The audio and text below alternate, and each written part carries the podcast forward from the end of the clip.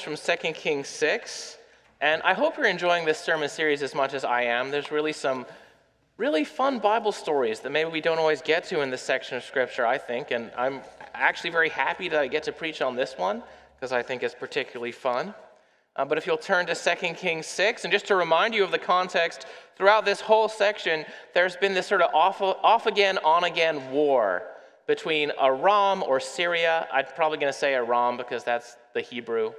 At some point, some Greek people got confused about where Assyria was, and that's why we call it Syria today. But, um, but there's been this conflict between Syria or Aram and Israel. And this is yet another entry in that long standing conflict. So, 2 Kings 6, starting at verse 8, let's pay attention to God's word. Once, when the king of Syria was warring against Israel, he took counsel with his servants, saying, At such and such a place shall be my camp. But the man of God sent word to the king of Israel Beware that you do not pass this place, for the Syrians are going down there. And the king of Israel sent to the place about which the man of God told him. Thus he used to warn him, so that he saved himself there more than once or twice. And the mind of the king of Syria was greatly troubled because of this thing. And he called his servants and said to them, Will you not show me who of us is for the king of Israel? And one of his servants said, None, my lord, O king, but Elisha, the prophet who is in Israel, tells the king of Israel the words that you speak in your bedroom. And he said, Go and see where he is, that I may send and seize him. It was told him, Behold, he is in Dothan. So he sent there horses and chariots and a great army, and they came by night and surrounded the city. When the servant of the man of God rose early in the morning and went out, behold, an army with horses and chariots was all around the city. And the servant said, Alas, my master, what shall we do?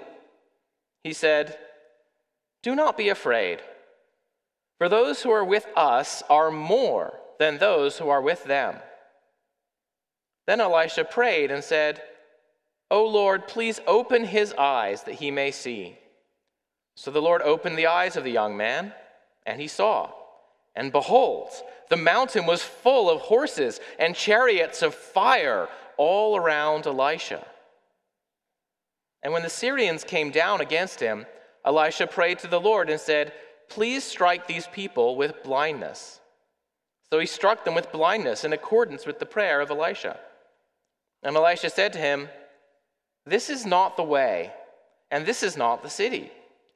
Follow me, and I will bring you to the man whom you seek. And he led them to Samaria. As soon as they entered Samaria, Elisha said, O Lord, open the eyes of these men that they may see. So the Lord opened their eyes, and they saw, and behold, they were in the midst of Samaria. As soon as the king of Israel saw them, he said to Elisha, My father, shall I strike them down? Shall I strike them down? He answered, You shall not strike them down. Would you strike down those whom you have taken captive with your sword and with your bow? Set bread and water before them, that they may eat and drink and go to their master. So he prepared for them a great feast, and when they had eaten and drunk, he, went, he sent them away, and they went to their master. And the Syrians did not come again on raids into the land of Israel. This is the word of the Lord. Let's pray and ask God's blessing on the preaching of the word. Heavenly Father, we pray that you would open our eyes to the truth contained in this story, that we would understand your words and what you mean to say to us by your Spirit. In Jesus' name we pray. Amen. In the 1994 movie Angels in the Outfield, yes, I am making a sports analogy, this is rare. uh, the baseball team, the Angels, gets divine assistance from angels, it's pretty confusing, in order to win uh, the World Series. But only one child can actually see any of the angels. Now, I don't want to fully endorse the theology of this movie. But one thing that it highlights is the difficulty of not being able to see what's really going on. The fact that these angels are invisible, you know, means that when it looks like the pitcher is not going to be able to throw a good pitch, they make it go super fast. Or when they put up their worst batter, they like slow down the baseball until it stops and he can hit it. And so everybody's instincts are off. The people they think are bad batters are actually really good, the people that they think are good are actually prevented. And that's a theme that we'll carry into our story, which also has some invisible angels in it, uh, but in a situation maybe a little more serious than a baseball game.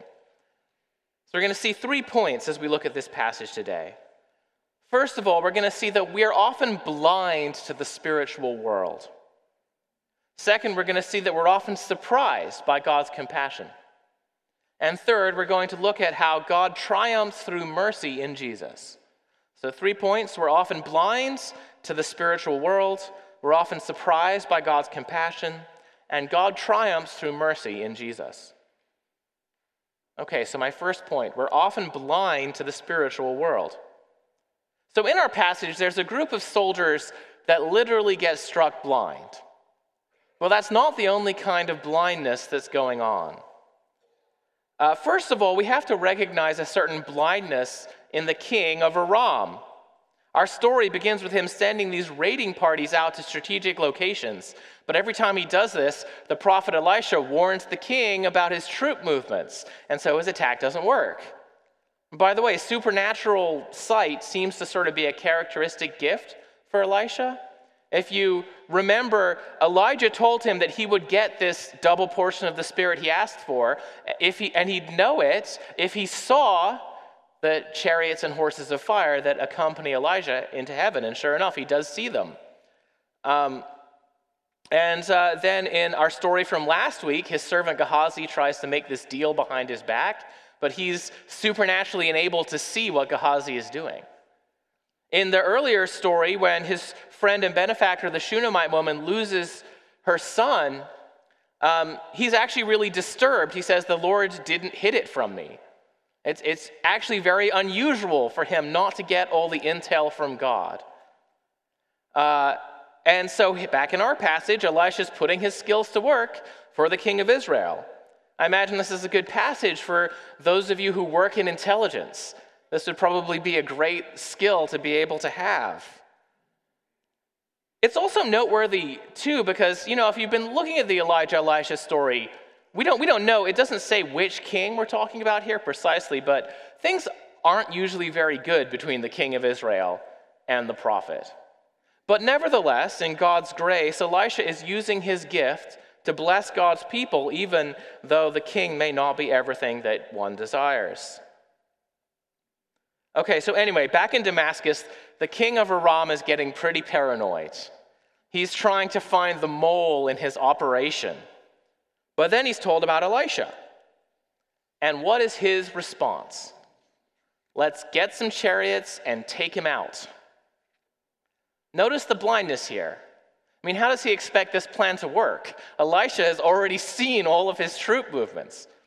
Um, but the king of Aram, he can't think of any way to solve his problem except for violence. And when all you got is a hammer, every problem looks like a nail. And so the king continues to put all of his trust in horses and chariots. Okay, so the first rays of the sun are rising over Dothan, and Elisha's servant starts his morning routine. I actually asked ChatGPT to write uh, the, the servant's routine in, in, in the, a modern style, and you can check my Twitter for that. I was really impressed that it figured out he, he was probably going for water. That's probably step one get up, go for water. So, you know, he gets up early in the morning and heads out for water, and what does he see? There's like horses and chariots everywhere. And by the way, chariots, those are really scary. You know, maybe you've played a video game like Age of Empires, you probably realize this. And these are the tanks of the ancient world. So imagine there's, you know, a ring of M1 Abrams all the way around his position. Uh, understandably, he kind of freaks out. But Elisha doesn't freak out. Instead, he says, Do not be afraid. There are more with us than there are with them. We outnumber them. Huh? What do you mean, Elisha? There's the entire Aramean army out there. Well, you see, it's not just the Gentiles, like the king of Aram, who have a blindness issue. Uh, this servant, even though he's part of the people of Israel, even though he literally works for the prophets, uh, has a profound spiritual blindness. What's really real to him is the physical things that he can see.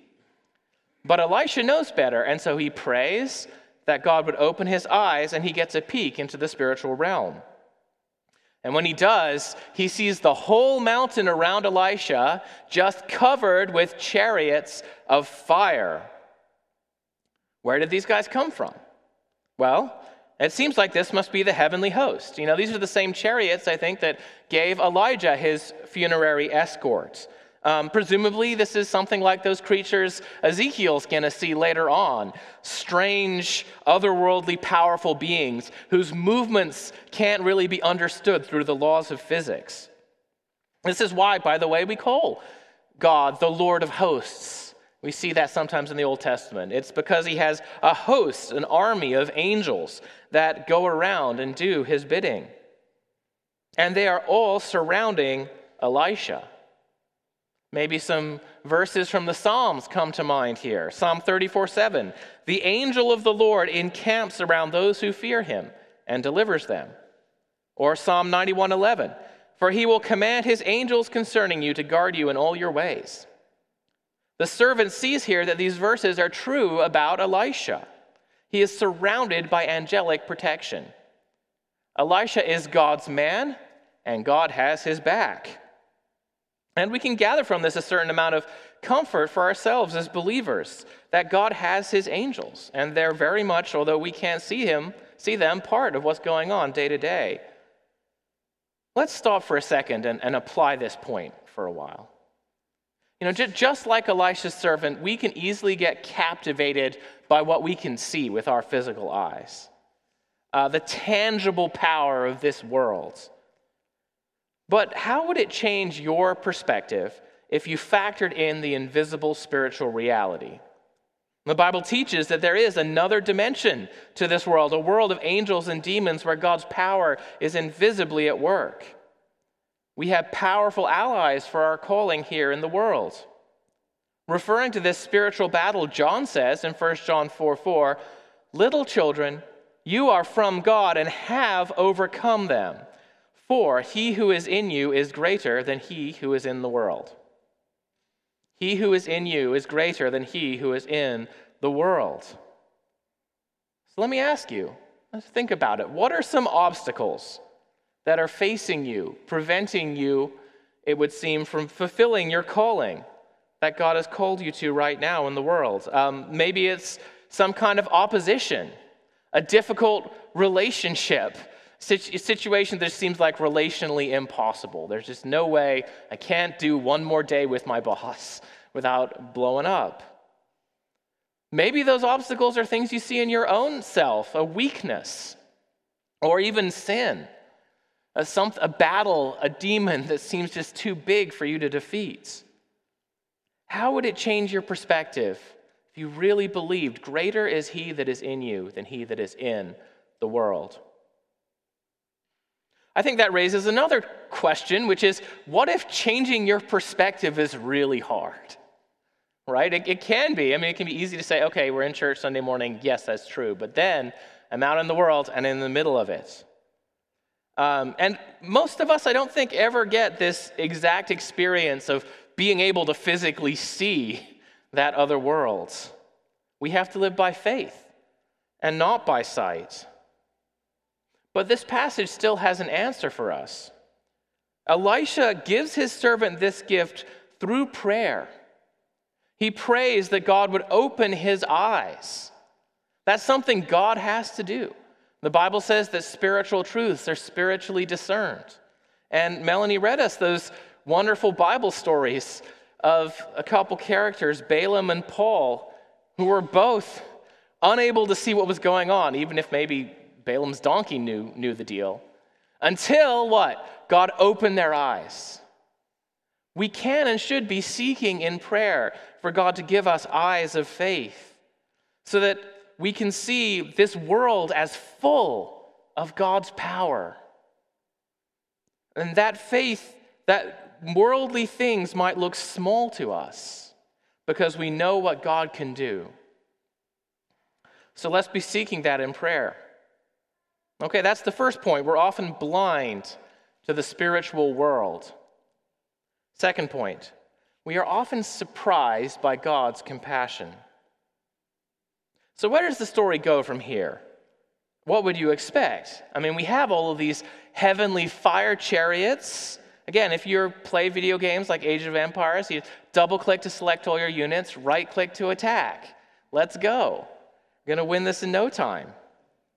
But that isn't what happens, is it? Instead, Elisha prays, and the Aramean army is struck with blindness. Okay? Actually, this is the same word for blindness that the men at Sodom and Gomorrah who are besieging Lot's house get struck with. So, so maybe it's going to be the brimstone and fire from heaven that comes next. But no, that's not what happens, is it?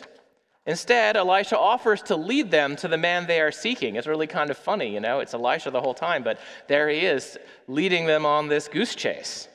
And he takes them all the way to the capital city, Samaria. Okay, maybe we, now we think we know what's, what's going to happen. As they're in Samaria, this fortified city with, you know, a large military contingent and their eyes are opened, surely now we're just going to slaughter them, right? And the king of Israel, he's ready to go. You can sort of sense some of the breathless anticipation. Should I kill them? Should I kill them, my father? But Elisha says, You should not strike them. And by the way, Hebrew distinguishes pretty rigorously between a, a, a, sort of personal command, something like, you know, don't kill them, I'd prefer you didn't, from something that's more of a moral fact. And that's what we have here. You should not kill them. There's something about this situation that makes it inappropriate to suggest that. And that seems to be because the king has had no role in capturing them himself. I think I translate what he said, Elisha says next is, Is it those you have captured with your sword and your bow that you're about to kill? And the answer is, No. These are the Lord's prisoners. And the Lord has determined that he's going to show mercy upon them. I think this is an important scripture to put alongside some of the other scriptures that we've looked at here. I mean, the mistake the king makes seems pretty understandable to me. After all, Ahab uh, in 1 Kings 20 had gotten in trouble when he showed Ben Hadad mercy without asking God's permission first. God had put Ben Hadad under the ban of execution. But God's compassion here makes it clear that Ben Hadad is actually the exceptional situation. There are these situations in the Old Testament, places where God commands the people to carry out a warfare of complete extermination. We see that with the Canaanites, we see that with the Amalekites, and it happens with Ben Hadad personally, possibly because he goes so far in defying God's power. But it's not a general rule. It's not the pattern that God sets up for dealing with enemies generally. Vengeance against enemies is not the standard operating procedure for dealing with Gentile nations in a war. Here we see God responding in mercy, seeking peace. And that follows up the previous chapter, where we saw God showing grace to Naaman, the general of the Aramean army, who we're told had even enslaved people. Here we see this mercy to the Arameans again. God has a place in his plan for these Gentiles. They've come to kill his prophet, but he's not only spared their life, he actually commands that they be hosted. Verse 23 says that the king prepares a great feast. I'm actually a little unsure about um, just bread and water in the ESV. I think that probably there was some wine as well. This is a big feast. They get to eat their fill of food and wine before they get sent back to their master to tell him everything that's happened to them. I think, especially since it is Pentecost Sunday, we should note this theme of the inclusion of the Gentiles as a bit of a foreshadowing of the day when the tongues of fire from heaven fall on the first believers so that they can share the gospel in every language. You know, like the fiery chariots in our story, That heavenly power does not come to destroy, but to share the gospel of Jesus. I also think it's st- worth stopping for a moment and asking what God's mercy here means for how we should think about war. And this might be something that we don't talk that much about in the church today, but the Christian tradition has had a lot to say about the ethics of warfare over the centuries. And just to give you a bit of an overview, there have been some in the history of the church who've been pacifists. After all, if Jesus says, Love your enemies and turn the other cheek, how can his followers justify going to war? Consider Paul's words in Romans 12 Beloved, never avenge yourselves, but leave it to the wrath of God. For it is written, Vengeance is mine, I will repay, says the Lord. To the contrary, if your enemy is hungry, feed him. If he is thirsty, give him something to drink. For by so doing, you will heap burning coals on his head. Do not be overcome by evil, but overcome evil with good. Overall, Jesus and his apostles give us an ethic of loving our enemies, you know, and maybe Paul's even thinking of this story as he's talking about feeding and, uh, and giving food and drink to your enemies.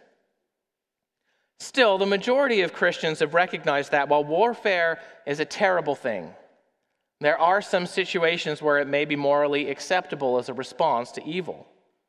After all, John the Baptist and Jesus talked to multiple soldiers without ever suggesting that they should quit their jobs or resist their calling. And Paul himself is going to go right into Romans 13 and say that God's given a legitimate use of the sword to the states uh, to restrain evil and protect the innocent. So surely it can use the sword to protect its citizens.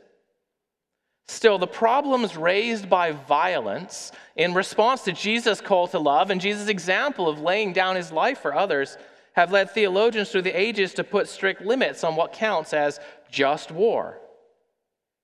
And it's important that we, as we think about war, are guided by the high value the Bible places on life, as well as the priority of mercy over vengeance.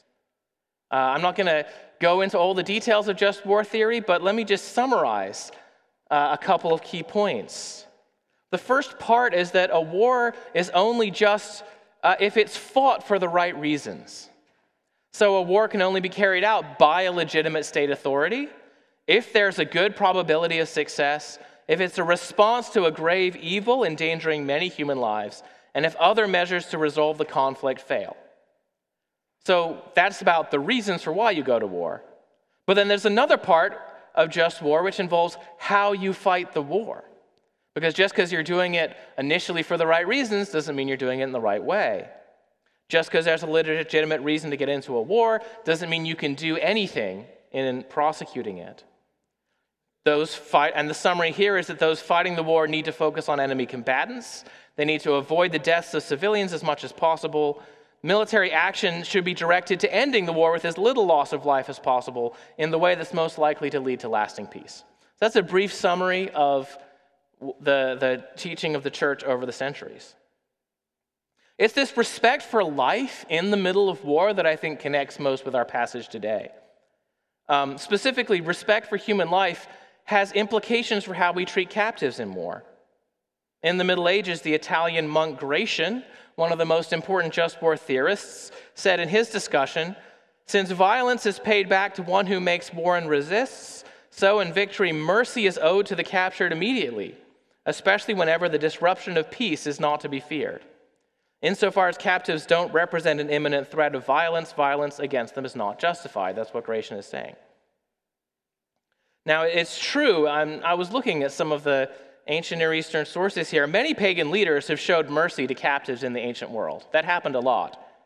Even the hardest among them generally recognized that it was kind of often a good tactic to show mercy sometimes. But something they generally believed is that they themselves were the ones who had discretion over it. Maybe they were going to show mercy, maybe they weren't. I think what's special in the Christian tradition is this idea that God is the one who has the ultimate right of vengeance over individual lives. And that means that Christian leaders actually have to limit their use of violence. In fact, they're normally obligated to show mercy to captives. Uh, and actually, in the early modern period, these considerations drove the development of international law and, and human rights in Europe. It was thinking through some of these biblical issues. Okay, that's all real, much easier to talk about in theory than in practice. I want to acknowledge that. And we can talk about what a just war would be, but it's hard to point out an example of one in real life, especially if we aren't just sort of assigning blame for who starts it, but holding both sides to a really high standard in how they fight. Um, and there's many examples of hypocrisy in, in the history of the Christian world where people claimed to hold these ideas but acted very differently. But I think how we think about war still matters. And part of the reason I wanted to spend so much time on it in our sermon today is that, especially in the 20th century, I think a lot of us have abandoned the church's traditional teaching. Consider World War II, for instance. I mean, from our country's perspective, it's a good example of a defensive war. I wouldn't question that. But when it comes to how we fought the war, we killed hundreds of thousands of civilians, from the bombing of Dresden, the firebombing of Tokyo, and the nuclear weapons used at Hiroshima and Nagasaki. And it's important to understand that that would have been completely unacceptable from a traditional Christian just war perspective. I know that might be kind of a controversial thing to say, that's because of how we feel about that war. And I don't for a second mean to denigrate the sacrifices of so many in a war that was overall for a just cause. But I also think it's important not just to sort of take a naive attitude that we were the good guys and never did anything wrong. I also recognize that getting into the weeds on these kinds of difficult wartime decisions can be really, really complicated and difficult. I'm not giving the ethical issues the full discussion they deserve here this morning. But, but my goal is to get you thinking about this important area of biblical ethics, and hopefully I've at least provoked you to do that. We often think about in the modern world um, our culture turning against biblical ethics, maybe in the realm of sexual ethics or in respect for unborn life. I want to convince you to add just war to that list of traditional Christian ideas that we turned our back on. And I want you, as politically engaged Christians, to ask awkward and difficult questions about why and how our country fights wars today.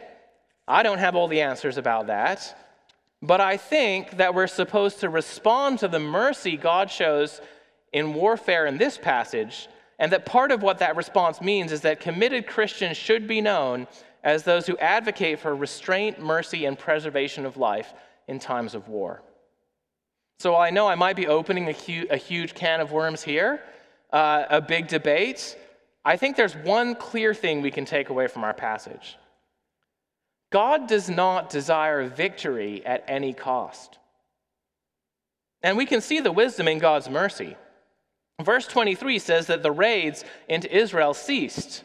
By showing mercy, God brings about peace and seems to convince the king of Aram to stop sending raids, at least for the moment. And so his decision actually preserves life on both sides of the conflict. At the same time, we need to recognize, though, that this peace doesn't last forever. In the story that starts at the end of this chapter, we see the Aramean army returning once again. We see Samaria under siege. And, and we actually see some real brutal descriptions of what it's like to live under that siege. I think the author is doing that probably on purpose to make us wrestle with God's choice here a bit. Maybe the king at that point regretted not killing those Aramean soldiers. Um, maybe he felt like a temporary peace wasn't worth it. I think the difficult truth is that we are all, if we are always driven by fear of the future violence our enemies do, then we're always going to feel justified in using violence against them. Every Aramean soldier left alive could be a future threat.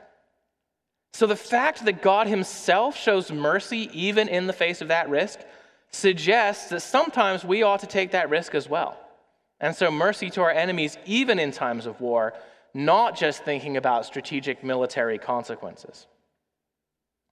Okay, that's our second point. We're often surprised by God's compassion. Third and final point God triumphs through mercy in Jesus. We've spent some time talking about how this passage interacts with Jesus' teaching. Love your enemies, pray for those who persecute you, turn the other cheek if someone hits you. But we should also remember how Jesus lived this out. His whole life was an expression of God's mercy toward enemies. as he came to a world that was hostile to him to show God's mercy to it. You know, the big paradox of our passage, the really weird thing about it, is that it shows us the great power and force at God's disposal, this army of fiery chariots, but then God doesn't actually use any of that power in a violent way. How much more do we see this in Jesus? In, instead of, of using violence, Jesus walks the path of suffering. Actually, invoking angelic protection is a temptation for him. Satan tries to tempt him to jump from the temple based on Psalm 91, saying the angels will save you. And I think implicitly you'll publicly demonstrate your power. Maybe we can skip this whole cross business. But Jesus does not give in, he stays in the path of suffering that God's called him to. In the Garden of Gethsemane, when this armed mob shows up to arrest him, Peter draws his sword to defend him. Peter has the courage to fight back against the violence these people intend to Jesus. Although, as it turns out later, he doesn't have enough courage to non violently stand up for Jesus. But this violence is not Jesus' way. Matthew tells us that Jesus says, Put your sword back into its place, for all who take the sword will perish by the sword. Do you think that I cannot appeal to my Father, and he will at once send me more than 12 legions of angels? But how then should the scriptures be fulfilled that it must be so? Just like Elisha, Jesus has this massive army of angelic protectors at his beck and call. And just like Elisha, Jesus chooses not to use them violently. But this comes at a much greater cost to Jesus than it ever did to Elisha. Jesus must resist the temptation to call upon the assistance of angels. That's what Matthew's telling us. At any point in his crucifixion, Jesus could have tapped out and called in those angels, but he didn't do it. And that's because Jesus doesn't seek the violent destruction of his enemies. Rather, he seeks to give mercy through his sacrifice. You know, following in Jesus' way won't always be easy for us either. Clearly, as we see with Jesus, being on the side of the angels doesn't mean that we will never suffer. It doesn't mean that we can just call in an angelic airstrike on our enemies whenever we want to. Rather, God's often going to show his power through our weakness and our suffering. But aren't we glad that this is the choice that Jesus made? Because through his death, we are healed. Through his death, Jesus wins a greater victory than we could imagine. He triumphs over death and Satan and all the powers of hell. He rescues a host of sinners for himself. And Jesus' gospel power goes out into the world, calling all, Jew and Gentile, to repentance and new life in him. And friends, this is especially good news if, like me, you know that you are a sinner this morning. If you know that things that you have thought and said and done put you in opposition to God, an enemy to Him, because God is merciful. In Jesus, He has shown love for His enemies, even those who fought with all of their strength against Him, and He has made a way for them to be reconciled to Him in perfect peace. Let's pray. Heavenly Father, we pray you would open our eyes continually to the reality of this love that you have showed us in Jesus. A love that's so beyond our understanding and expectation, so much so that it shows, shows love to us while we were still enemies. We pray that you would press it deep into our hearts. In Jesus' name, amen.